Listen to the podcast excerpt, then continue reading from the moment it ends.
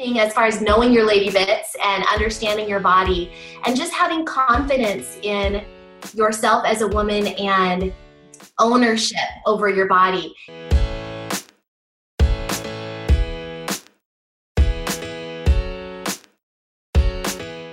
Now, I want to go over a couple parts of, of Lady Bits with uh, our listeners too. Brianne, share with us, uh, you know, a couple case examples and the importance of caring for our Lady Bits. Mm. Well, um, certain things. One one that just comes to mind right now is um, is a woman there's there's so many examples do you mean examples from my book or examples from anything anything you want to share yeah anything.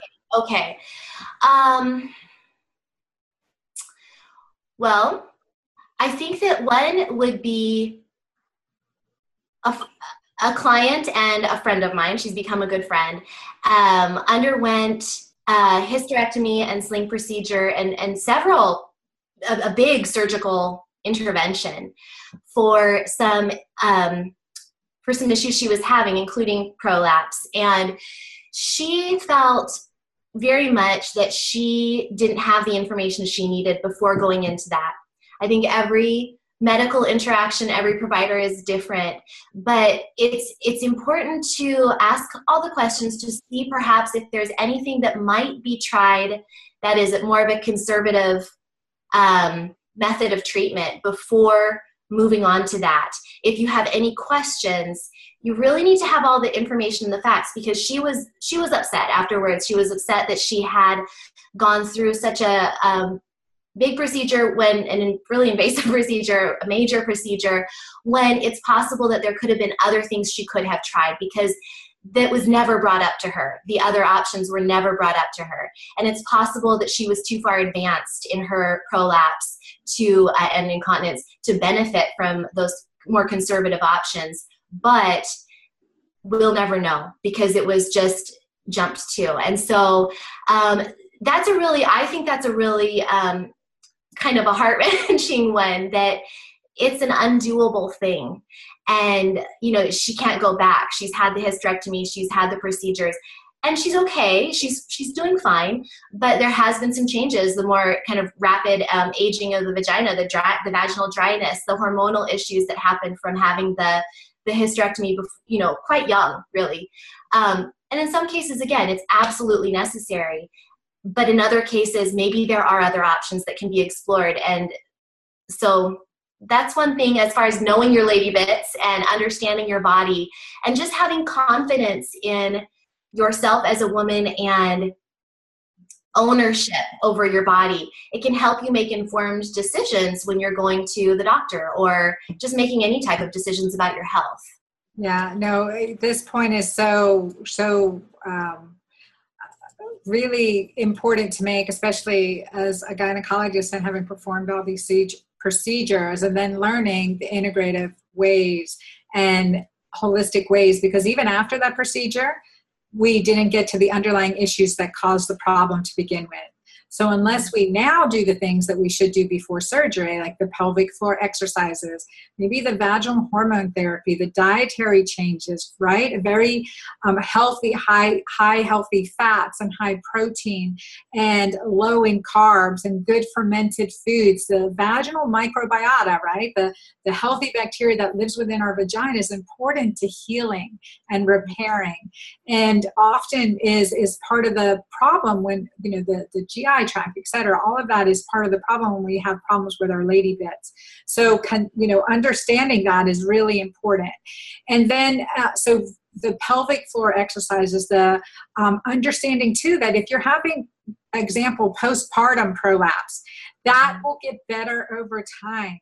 So there's mm-hmm. nothing we have to do right away, you know, unless unless there's a severe prolapse, third degree, we call it fourth degree, and we have a whole way to measure that um, in gynecology. But if there's a severe, we can still use temporarily, we can still use a pessary. In on my website i sell you know uh, vaginal uh, weighted balls to use in the vagina to just start strengthening the pelvic floor. And i love your take on those but i found those to be useful in just passive stimulation of the muscle as we're using either vaginal hormone or even coconut oil vaginally or ghee you purified butter from grass-fed cows butter you know all that stuff purified ghee vaginally as well. And that can help restore part of the lining and help you focus on repairing the pelvic floor. So there's a lot we can do um, conservatively to say, okay, we did all these things and we don't have the results that we want. Now we need to do a repair. But then we're dealing with healthy tissue, healthy mm-hmm. muscle, healthy fascia, and your repair will be better. Yes, it's Last like a that's huge and that's that's prehab you know it's pre-rehab. It's doing it before the surgery instead of just after the surgery which many people don't even do it after the surgery. But just like anything with a, a knee a knee replacement or a hip replacement it's important to do prehab not just rehab. So yeah that's a great point you make about another reason for trying conservative first is improving the integrity of everything. So yeah um my take on on vaginal weights or the balls is that really they can help to again improve that body awareness and give you that tactile biofeedback that sensory biofeedback about what it is that they're supposed to be feeling. That sensation of pulling the marble into their body can really help know that they're doing the kegel correctly or not. So i think that's the the biggest benefit for those types of devices. Absolutely. And um, I think though that they can, especially you have to be careful that, that they're not um, being used on someone with the hyperactive pelvic floor muscles and then causing more tension and potentially more dysfunction there. So that's kind of a case by case situation or just something where someone has to really know their their body and so true. And, and let's talk hyperactive pelvic floor muscles are more on the rarity versus relaxed and atrophic and worn out and prolapse. But let's talk about that because women who have it, can seek treatment for years or you know and i had i saw this one client i was consulting with a doctor in tampa and she'd been around the nation with pelvic floor pain spasms you know and and i evaluated her two fingers in the vagina to feel the pelvic floor muscles and just applying direct pressure lets the muscle relax and she was able to feel that relaxation and her pain was gone. Now that's something she had to keep doing,